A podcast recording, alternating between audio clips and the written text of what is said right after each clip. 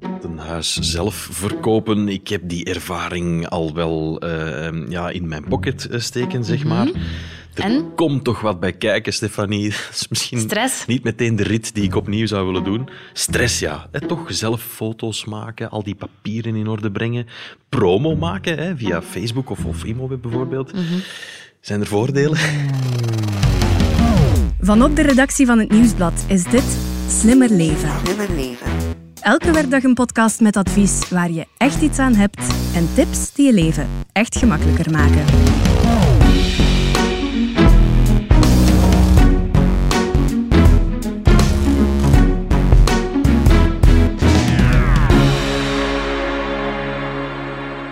De vastgoedmarkt is op hol geslagen. Zo lijkt het wel voor kopers en verkopers. Prijzen gaan door het dak. Nieuwe verkoopsystemen zoals Bidit winnen aan terrein. Er is nieuwe wetgeving rond registratierechten. Maar hoe zie je nu door het vastgoedbos de bomen nog? Ik ben Elias Meekens en bij mij zit Stefanie Vrelst, vaste redactrice van de podcast. Hallo, dag Elias. Dag Stefanie. We gaan het hebben over een huis of appartement kopen en verkopen. Wat moeten verkopers zeker weten? Hoe gaan die best te werk? En hoe zit het aan de kant van de koper? Hoe ver wil je gaan voor je droomhuis en hoe pak je het best aan? Alle antwoorden in deze aflevering van Slimmer Leven. Ik zie dat rond mij gebeuren, Stefanie. Er wordt veel over gepraat onder vrienden of uh, familie. Mijn vriendin en ik hebben een tijd terug zelf een uh, nieuw huis gekocht. De huizenmarkt ja, is hot en een hot topic, hè? Ja, ja, ja, absoluut. Dat is zo. Het gebeurt in mijn omgeving ook. Heel letterlijk mm. zelfs. Um, recent kwam het huis naast ons te koop. Echt onze dichtste buren. Dat is zo'n mooi alleenstaand huis met een grote groene tuin. Gekocht als uh, berging? Of, uh, nee. Pa, nee, wij niet. Nee. Maar dus, het, het, het, leeft ineens. Iedereen is daar ineens over bezig. Mm. De buren beginnen daarover te speculeren. Uh, hoeveel gaan ze daarvoor vragen? wie, wie gaat daar zoveel voor geven? Het schijnt dat ze niet onder de 500.000 willen gaan. Allee, zo. Ja, ja, ja. Um, ja dus dat, dat, is zo ineens, baf. De is dat grapevines. Een... Ja, absoluut. Zeg, en dan, ja, dan is er zo'n bezoekdag waarschijnlijk met een massa volk. Ja, in dit geval niet, of nog niet. Ik weet het eigenlijk niet. Um, er waren blijkbaar via via al zo wat gegadigden. Aha. Ik heb alle wel eens bezoekers gezien die rondleiding kregen. Hè, zo. Toch wel? Door onze haag kan ik dat een beetje in de gaten houden. Geen idee of het al verkocht Creepy. is eigenlijk. Dus misschien komt er nog zo'n bezoekdag. Het is eigenlijk niet officieel op de markt gekomen, volgens mij. Er hangt in elk geval niet zo'n bordje of zo mm -hmm. uh, in de voortuin. Ja. Nu, ja, sowieso, de afgelopen tijd is er wel wat veranderd op de huizenmarkt. Hè? Ja, ja, absoluut. Eigenlijk wel behoorlijk wat dingen. Hè. Enerzijds heeft de vastgoedmarkt door corona een hele tijd stilgelegen, herinner u? Mensen mochten niet gaan kijken Klopt. naar, uh, naar ja, huizen ja, ja, waar ze eventueel geïnteresseerd in waren. Dus dat lag helemaal op zijn gat. Mm -hmm. Op een bepaald moment werden bezoeken weer toegelaten. En volgens cijfers van de notaris is er dan echt een soort explosie geweest. Vanaf dat moment, ja. Vanaf dat moment, want in de eerste helft van dit jaar, van 2021, zijn 17% meer panden gekocht en verkocht dan in dezelfde periode twee Echt jaar veel, eerder. ja. Dus dat is echt wel veel. En toen was dat al een recordjaar. Ja. De interesse is dus heel groot. En ja, als er veel vraag is, dan gaan de prijzen ook omhoog. Ook dat is dus toch wel bijzonder aan deze tijd. De prijzen zijn gestegen. Een stijging van 10% tegenover vorig jaar. In Vlaanderen... Dat is een pak. Ja, dus, en dat is vooral in Vlaanderen. Een appartement kost gemiddeld 220.000 euro. Een rijwoning 260.000 euro.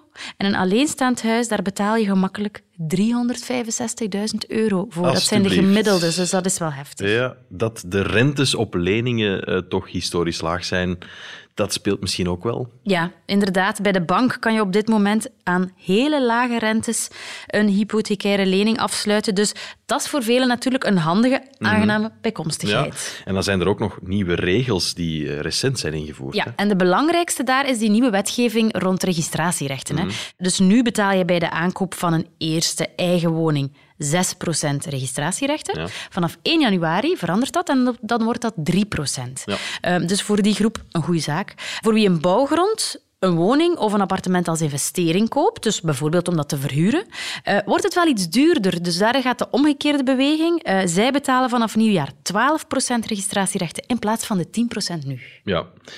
Tot zover de theorie, eh, Stefanie. Ik ga even mijn kettingzaag nemen. Ja, waarom?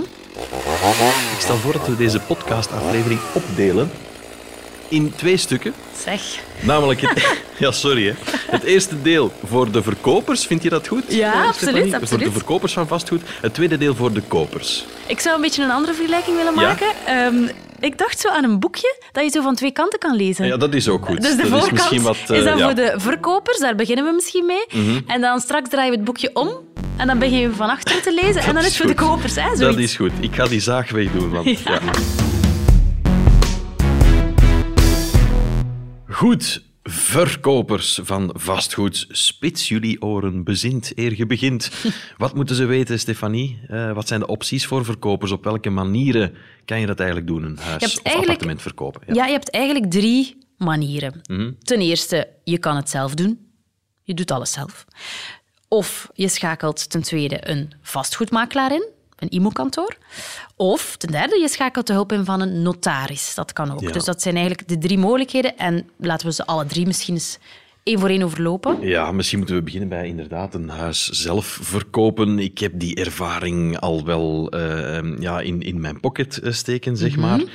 Er En? komt toch wat bij kijken, Stefanie. Dat is misschien Stress? niet meteen de rit die ik opnieuw zou willen doen. Stress, ja. Hè, toch zelf foto's maken, al die papieren in orde brengen. Promo maken, via Facebook of, of Imoweb bijvoorbeeld. Zijn er voordelen? Wel ja, het kost je niks. Ja. Je doet het zelf, je hebt het zelf in handen. Je bepaalt zelf wanneer je te koop zet, hoeveel je vraagt, wat jouw vraagprijs is. Je doet de onderhandelingen zelf. Hè? Je, je gaat zelf mee onderhandelen met mogelijke kopers over de, over de prijs. Eh, dat kan dus perfect. Hè? Je kan dat allemaal zelf doen. Ehm, als er een akkoord is, dan kan je ook zelfs die stap van het compromis zelf doen. Je kan zo'n compromis, je kan dat zelfs downloaden en zo. Ja, hè. Dus je zorgt dat je dat met, met z'n twee dan kan ondertekenen. Eh, het is uiteindelijk gewoon een notaris die de uiteindelijke verkoop officieel maakt. Dat wel, maar alles tot voor die notaris kan je zelf doen. Ja, maar de nadelen. Ja, kijk, wat je zegt, hè, je, je bent totaal niet ervaren. Hè, dus dat geeft wel wat stress. Het gaat Ja, over veel geld. Een woning, je wil daar, veel, je wil daar zoveel mogelijk voor krijgen. Hè, het is jouw huis. Ehm, je wil dat goed doen, je wil dat alles in orde is. Mhm. En ja, en de meesten onder ons verkopen maar één keer of in- soms een paar keer in hun leven een, een, een, een pand. Dus je bent gewoon niet ervaren, je bent Mhm. geen expert. Dus op dat vlak sta je dan een beetje zwakker. Ja. Of zo, hè? Ja. Ik herinner mij toch vooral een, eh, ja, een, een berg aan paparassen die Ja. je in orde moet brengen. Juist, hè. Kan juist. je die zo verlopen, Stefanie? Het is een lijstje. Er zijn eigenlijk vijf dingen, eh, documenten, attesten die je moet in orde brengen, die je zelf moet hebben eh, om het huis te kunnen verkopen. Ten eerste een bodemattest. Mhm. Ten tweede een stedenbouwkundig uittreksel, hè, dat moet je opvragen. Ehm, dan het postinterventiedossier, Ja. moeilijk woord. Dat weet ik wat dat is. Ah, zeg eens. Dat is een soort van eh, mapje eigenlijk, of een, een dikke eh, map eh, op de Klasseur. duur. Klasseur.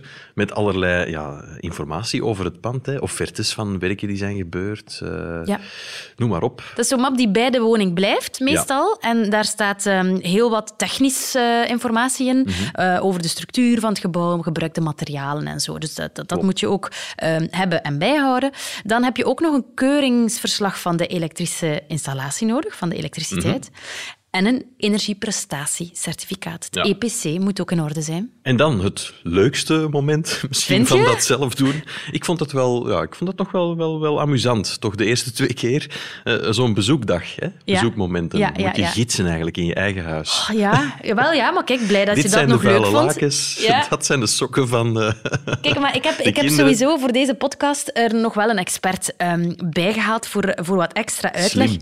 Daniel Busman heet, heet hij. Hij is de voorzitter van de Vereniging van Vastgoedmakelaars, van het CIB. Dus die man ja, die kent de vastgoedmarkt door en door. Dus het is wel fijn. Ehm, hij heeft eigenlijk nog een, een soort van lijstje gemaakt. Mhm. Eh, je gaat hem zo meteen horen. eh, met een ultieme tip voor verkoper. Ook met betrekking tot die, eh, die bezoekdag. Ah, bezoekdag. Maak je huis verkoop klaar. En dat is eigenlijk een brede omschrijving om te zeggen van doe alle kleine herstellingen op voorhand. Een loszittende deurklink, een spiegelkastje wat niet meer recht hangt, herstel het. Eventueel een extra laagje verf. Verwijder persoonlijke spullen. Maak er een beetje, als ik het extreem zeg, maak er een beetje een hotelgevoel van. Iedereen moet er zich thuis voelen, maar jij moet je eigen smaak niet opdringen aan de koper. Dek je bed steeds goed op. Hoe vaak komen we het niet tegen dat bedden niet opgedekt zijn, de wc-bril naar boven hangt. Zorg dat de badkamer proper is.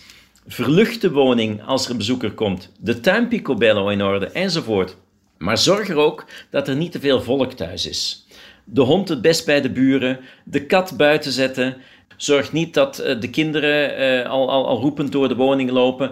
Geef de mensen de rust om toch wel een serieuze investering die de koper wil doen, om die ten volle te beoordelen, maar ook met zo weinig mogelijk impulsen die die kunnen beïnvloeden, negatief beïnvloeden. Ja, zeg, die Daniel dat is wel gemakkelijk gesproken. Hè? Maak er een hotelkamer van. Serieus. Ja, maar ik snap Dat wel echt wat hij bedoelt.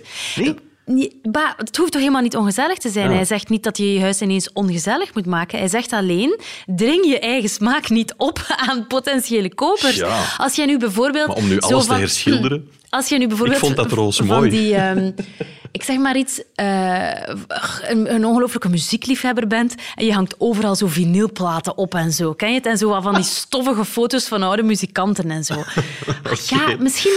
Ja. Snap je? Ja, Ik- misschien wel. Nu, ik, ik weet nog, eh, voor het, eh, het appartementje dat ik ooit heb verkocht, het was dan die ervaring met wat, wat ik daarnet zei. Ja. Weet je wat het ook wel maakt? Zo op het aanrecht van de keuken een mand zetten met vers fruit en daarnaast een flesje cava of champagne.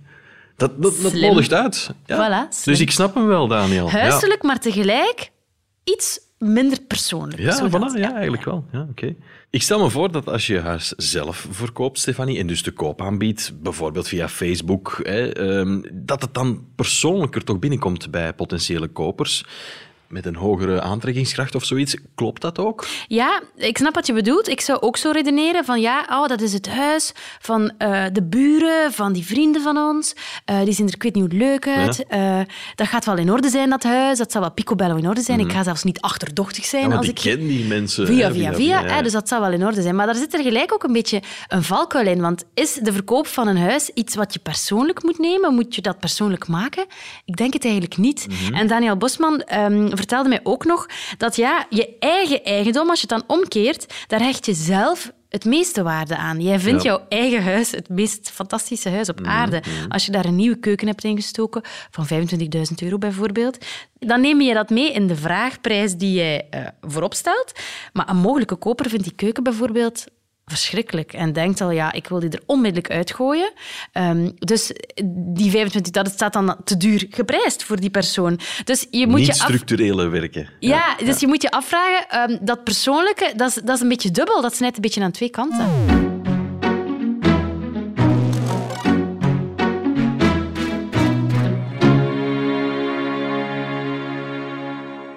Next dan, eh, zelf verkopen hebben we gehad. Een IMO-makelaar. Dat is toch de tweede optie, denk ik, eh, Stefanie.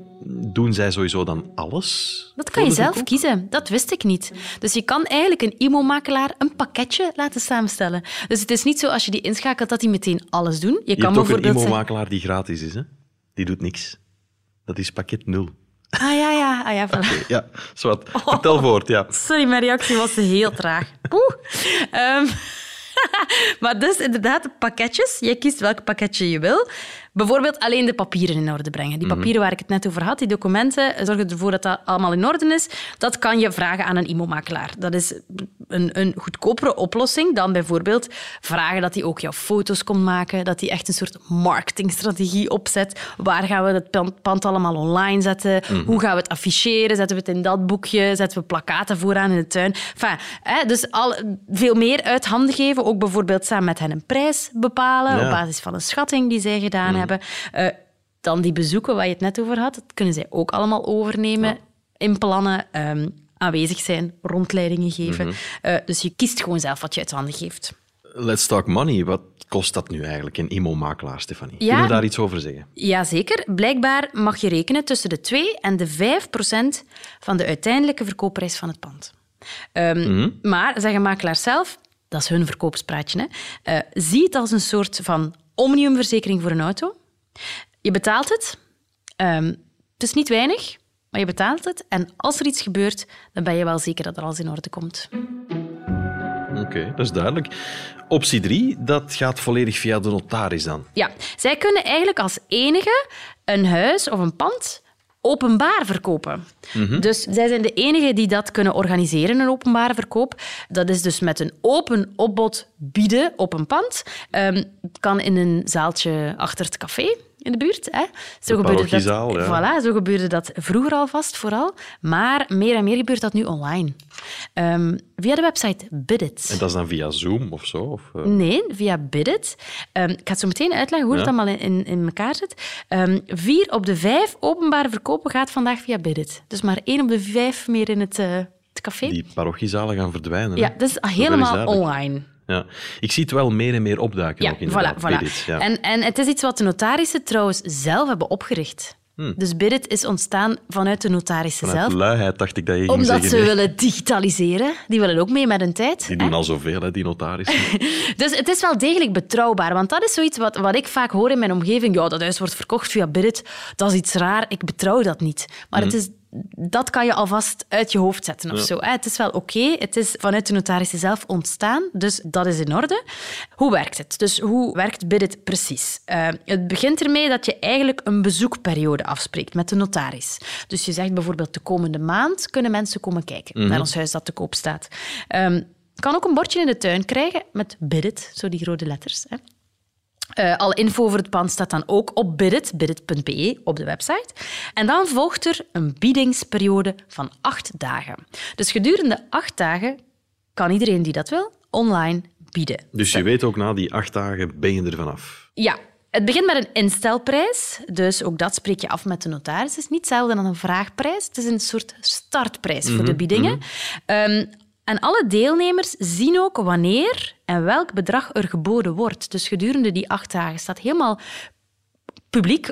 Jij kan ook van een ander pand volgen in welke mate daarvoor geboden wordt. Met naam en toenaam. Nee, niet met Ah, naam, maar wel met bieden, met prijzen. Ja, oké. En het moment waarop er geboden wordt en, en, en de prijzen en hoe lang je nog kan bieden. Mhm. Ehm, de meeste biedingen gebeuren uiteraard in die laatste uren. Hè. Je ziet dat aftelklokje zo.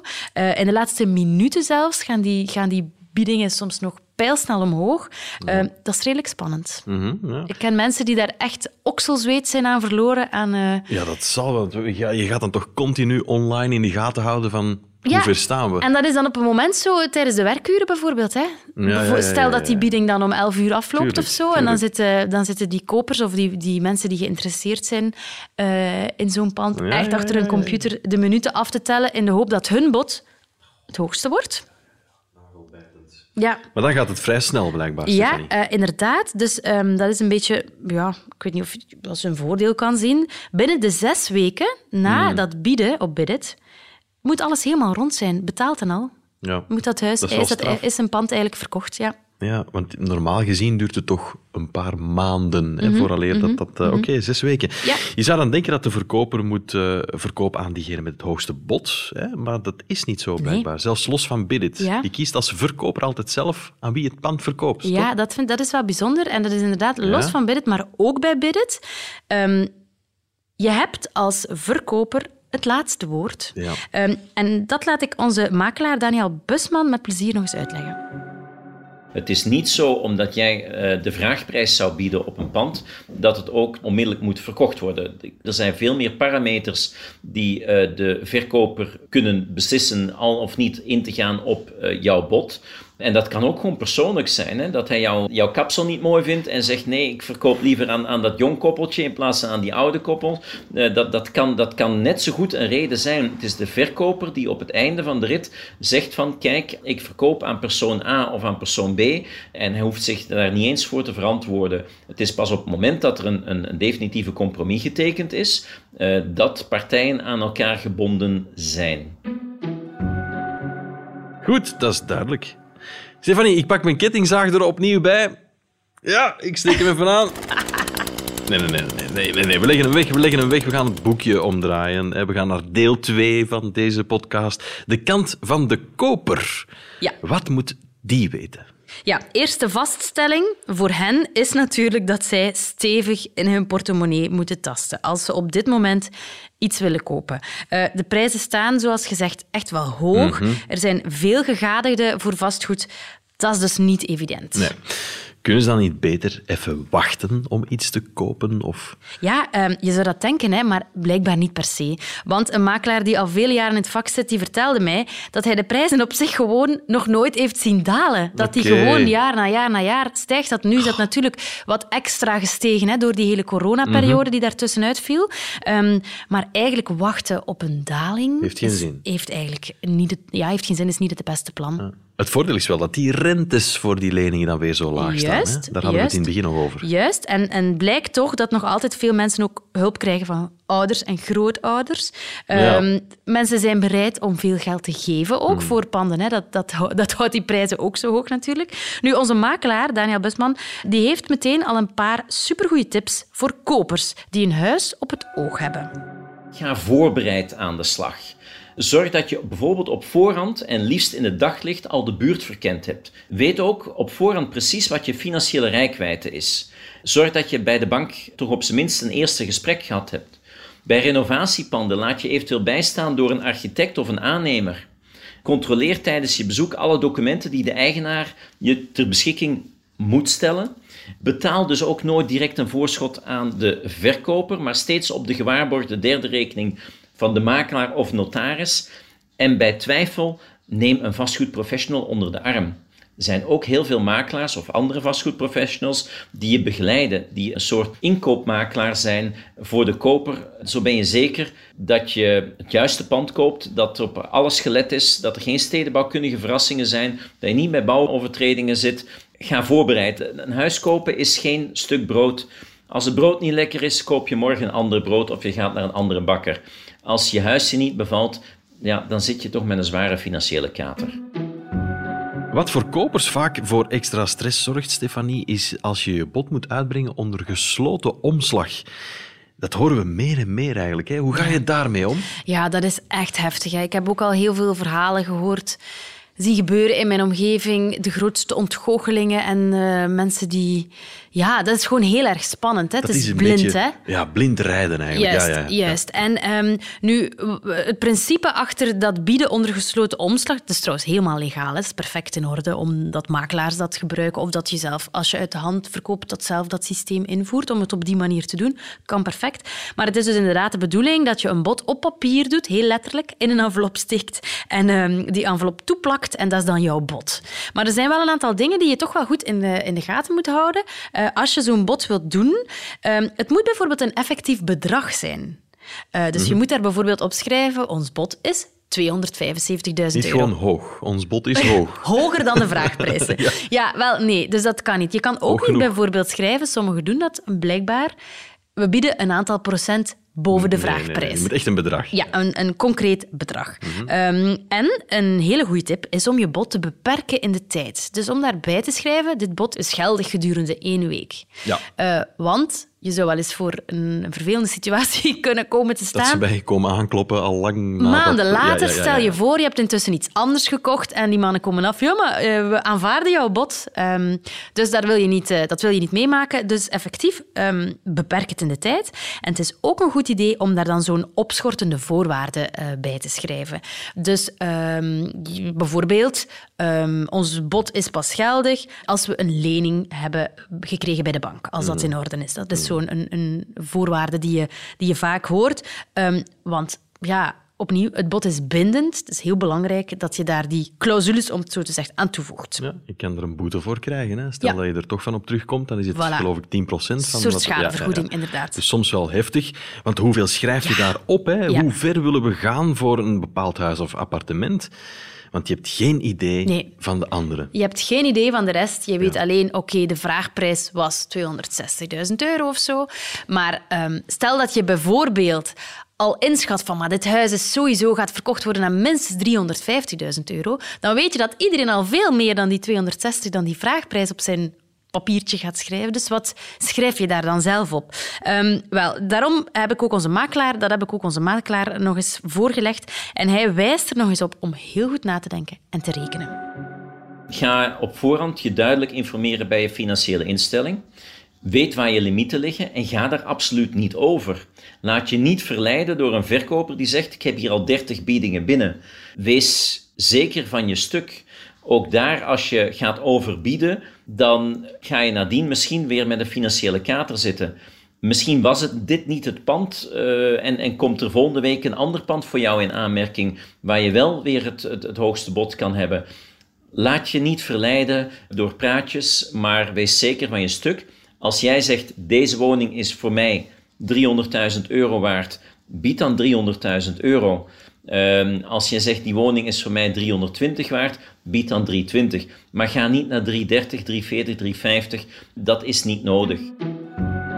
Heeft het ook zin, uh, Stefanie, om bij zo'n bod iets persoonlijks uh, op te schrijven? Of zelfs iets emotioneels? Hè? Want dit is het huis waar ik mijn tweeling van drie jaar wil zien opgroeien. Uh, ik heb nog, nog nooit ergens anders zo huiselijk gevoeld als hier.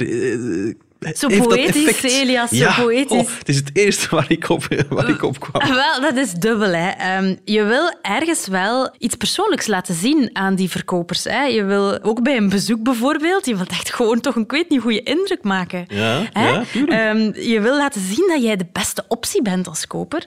Um, Zo'n som... pasfoto erbij.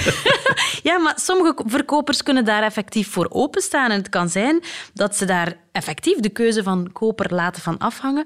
Dat kan, maar vergeet niet dat het nog altijd over een financiële transactie gaat van heel veel geld. Mm. Um, nog eens. En dat verkopers daar eigenlijk zouden van kunnen profiteren ook. Want als zij weten, oh, die wil ons huis wel echt heel graag. Um, die wil het echt hebben, die gaat ja. er alles voor doen om dit te hebben. Dan gaat hij ook wel veel betalen, zeker. Mm -hmm. Dus dan kunnen zij op die manier dat ook een beetje misbruiken. Dus ik denk dat een beetje een soort... Um, tussen de twee, gulden middenwegske. Ja. Dat dat uh, in dit geval in wel, een, wel een, een, goed idee is. Vriendelijk, persoonlijk en toch zakelijk tegelijk. De gulden middenweg, uh, Stefanie, altijd goed. Het was super interessant, dankjewel. Verkopers en kopers weten nu beter volgens mij wat mm -hmm. er te doen staat. Hè. Mm -hmm. Met veel plezier gedaan hoor. Ja. Tot de volgende keer. Ga je ja. nog een huis kopen straks? Misschien verkopen. Ja? Misschien het mijne even overwegen of ik dat niet kan ah, te koop stellen. Er een beetje geld bied, uitslaan. Ik bied 350. het is gesloten envelop, je mag daar niet luid op zeggen. Shit. Ik vroeg mij al de hele tijd af, waarom staan er hier bokkenpootjes? Maar nu weet ik het. Er zijn gewoon gasten in de studio vandaag, namelijk Ewout en Christophe. Goedemiddag. Een goedemiddag. Goedemiddag. Heren, ze noemen jullie ook wel eens de vrolijke vrekken. Klopt dat? Uh, dat klopt. Ja. Uh, Wie zijn jullie wat doen jullie hier? Wij zijn uh, Ewout en Christophe en wij zijn gierig, Christophe? Ja, eigenlijk wel. Eigenlijk betalen wij gewoon niet graag te veel. Mm -hmm. Zoals 7,25 euro voor uh, bokkenpootjes. Jullie zouden kunnen besparen dan? Of? Dat klopt. En dat is eigenlijk ook wat we vanaf volgende week op dit kanaal gaan doen. Uh, besparen? Besparen. Ja, dus een micro minder dan. Minstens, als ik zie wat voor luxe dat hier is. Uh... ja, dat is wel waar eigenlijk. Zeg, en, en, en wat is het strafste dat jullie al hebben bespaard, Christophe? Oeh, um, ik denk uh, dat ik eens in één uh, beweging, zal ik maar zeggen, 18.000 euro heb bespaard. Oké, okay. ja. vertel. Uh, dat was bij de bouw van mijn huis. Ik dacht, ik betaal geen architect of toch niet de volle pot. En ik uh, leer mij gewoon zelf uh, hoe dat ik een huis moet ontwerpen. En ik heb dan Google SketchUp gedownload.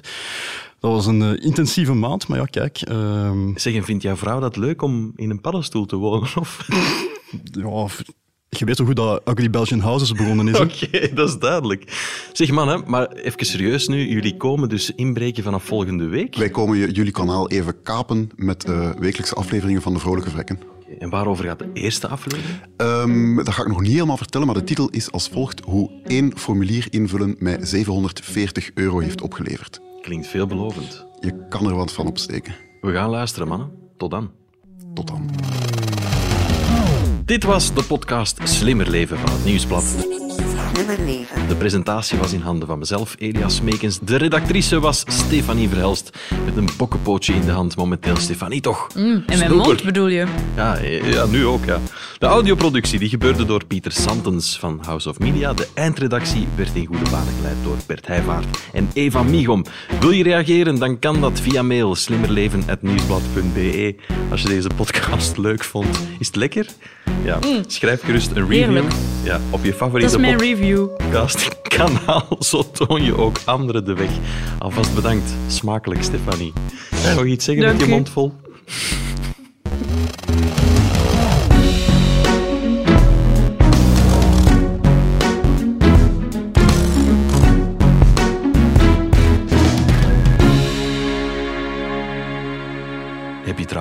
Andere podcasts al ontdekt. Onze Crimi-podcast bijvoorbeeld, Stemmen van Assise. Of Het Punt van Van Impe, onze politieke podcast. Maar we hebben ook podcasts omtrent sport, zoals Shotcast en De Koers is van ons. Ga ze beluisteren en tot gauw.